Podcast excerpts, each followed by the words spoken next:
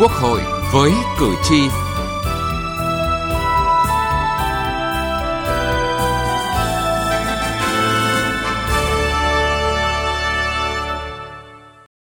Thưa quý vị và các bạn, một chuyên đề giám sát khó và là lần đầu tiên Quốc hội tiến hành giám sát giữa kỳ và tiến hành đồng thời với ba chương trình mục tiêu quốc gia.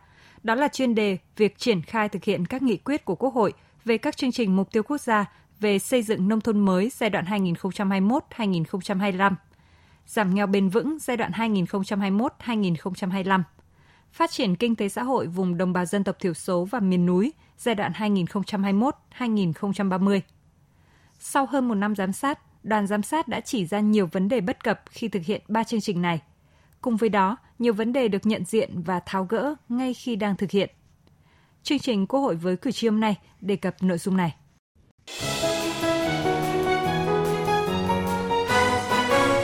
Cử tri lên tiếng.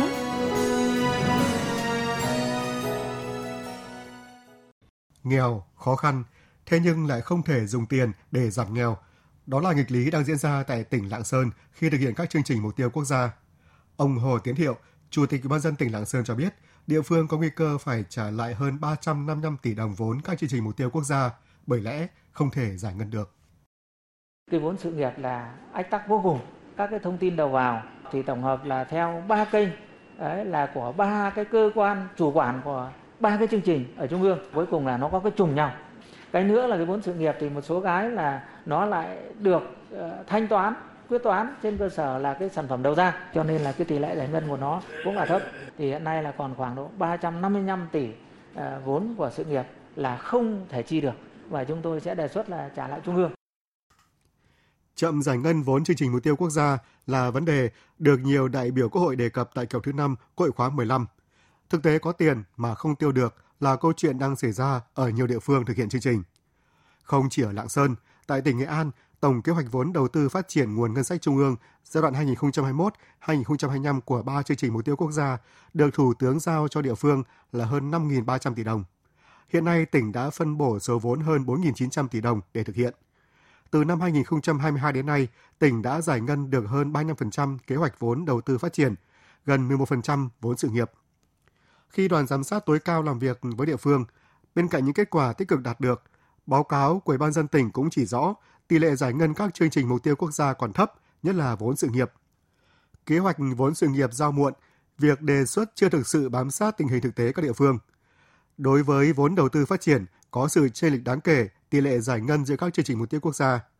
Chủ tịch Ủy ban dân tỉnh Nghệ An Nguyễn Đức Trung cho biết.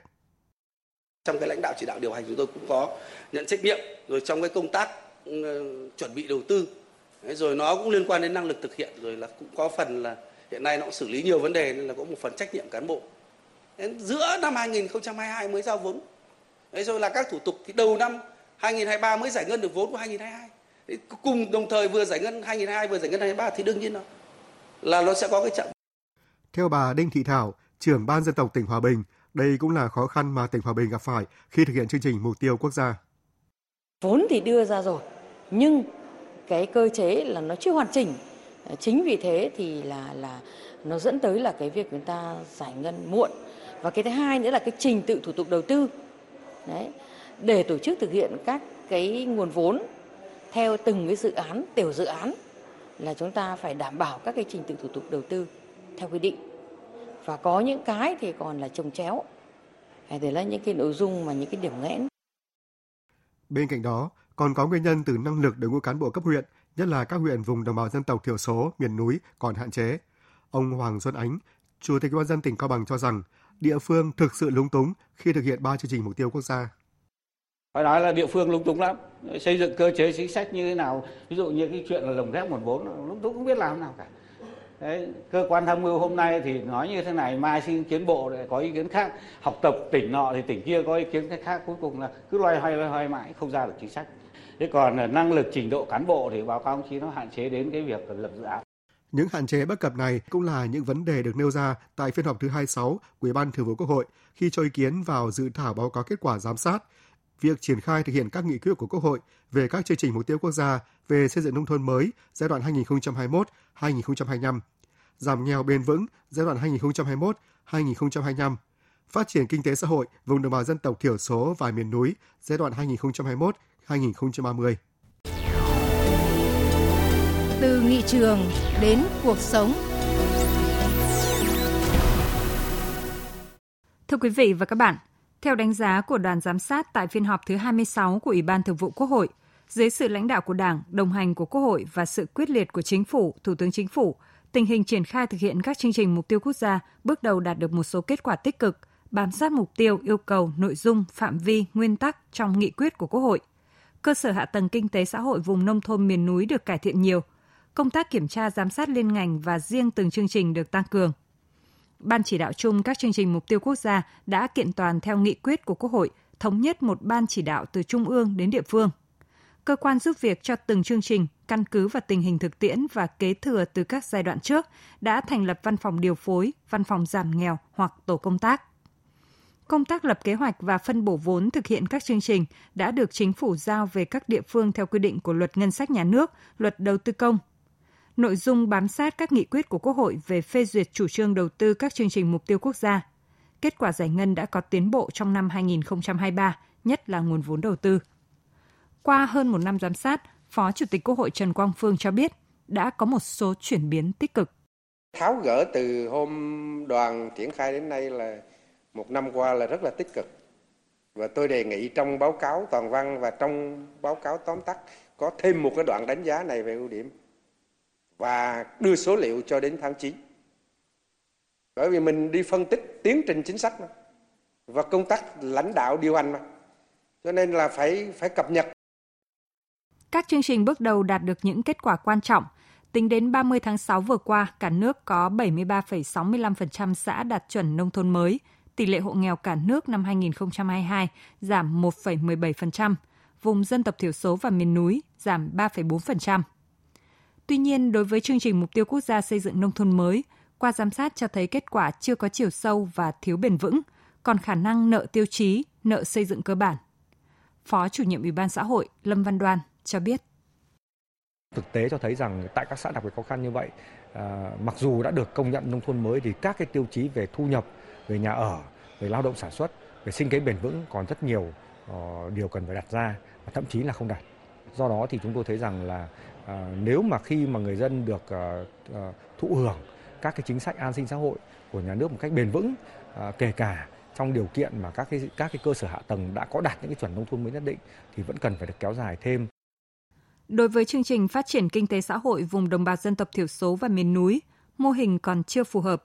Nhiều nội dung quan trọng của chương trình triển khai rất chậm, trong khi đó các văn bản hướng dẫn lại quá nhiều. Điều này được Phó Chủ tịch Hội đồng Dân tộc Đinh Thị Phương Lan chỉ rõ.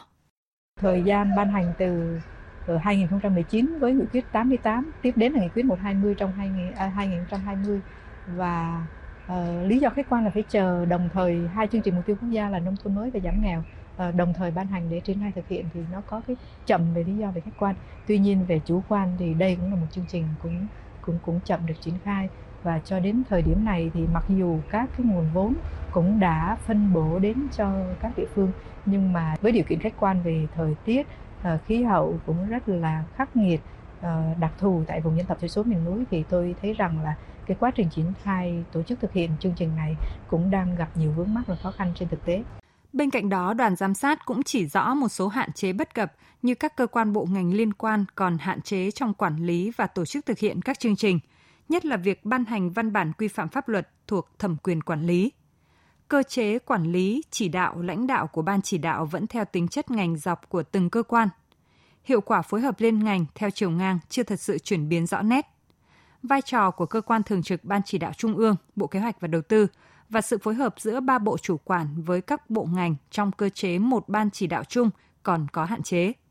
Còn có sự trùng lập về địa bàn thực hiện cả ba chương trình mục tiêu quốc gia – việc lập kế hoạch xác định nhu cầu của các địa phương một số nơi chưa sát thực tế, sử dụng số liệu báo cáo cũ, làm cho công tác thực hiện phân bổ vốn không hợp lý, dẫn đến tình trạng vừa thừa vừa thiếu, trong khi mỗi chương trình lại có cơ chế quản lý khác nhau nên không thực hiện được lồng ghép. Nguồn vốn bố trí chưa tương xứng so với mục tiêu yêu cầu đặt ra. Phân bổ vốn đầu tư phát triển ngân sách trung ương chậm. Tỷ lệ vốn đối ứng của địa phương chưa hợp lý, có tình trạng phân bổ vốn giàn đều các nội dung thực hiện chương trình mà chưa sát với tình hình cụ thể, nhu cầu ở các địa phương. Phó chủ nhiệm Ủy ban xã hội Đỗ Thị Lan cho rằng, việc nắm bắt các vấn đề, hướng dẫn, hỗ trợ, tháo gỡ các vướng mắc trong triển khai thực hiện chương trình ở cơ sở, nhất là cấp xã, huyện nghèo cũng chưa kịp thời. Dự án đặc thù, tính chất kỹ thuật không phức tạp, nhưng cơ chế quản lý của các dự án này thì hầu như là như các quy định hiện hành về quản lý uh, dự án đầu tư công. Thì chính vì vậy thì cũng rất là vướng cho các địa phương. Còn nghị định của chính phủ cũng chưa hướng dẫn rõ uh, cái việc mà gắn từ phân cấp phân quyền cho các địa phương để quyết định cái việc điều chỉnh uh, chương trình. Trong đó có chính là điều chỉnh dự án, điều chỉnh vốn.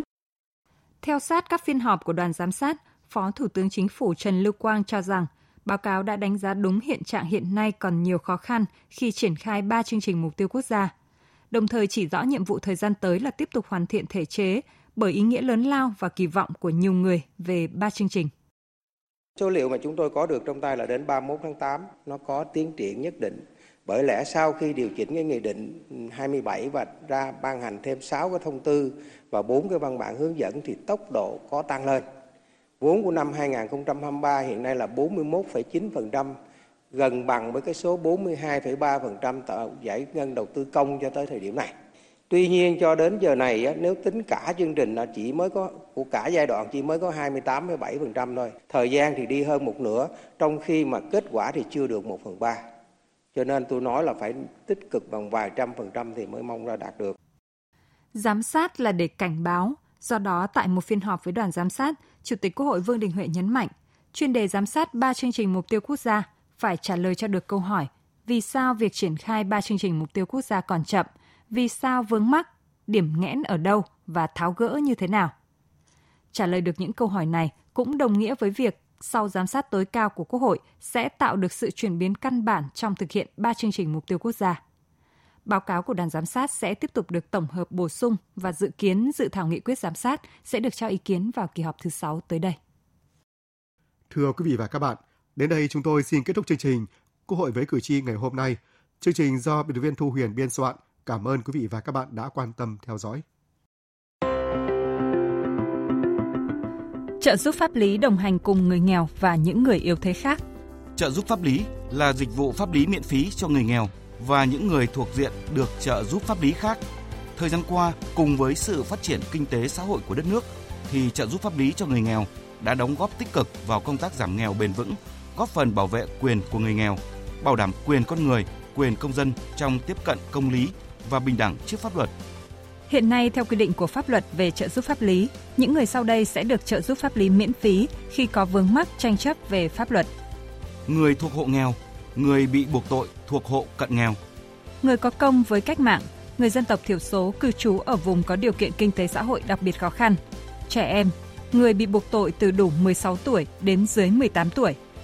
Người thuộc hộ cận nghèo hoặc là người đang hưởng trợ cấp xã hội hàng tháng theo quy định của pháp luật thuộc một trong các trường hợp sau đây. Cha đẻ, mẹ đẻ, vợ, chồng, con của liệt sĩ và người có công nuôi dưỡng khi liệt sĩ còn nhỏ, người nhiễm chất độc da cam, người cao tuổi, người khuyết tật, người nhiễm HIV, nạn nhân của hành vi mua bán người theo quy định của luật phòng chống mua bán người.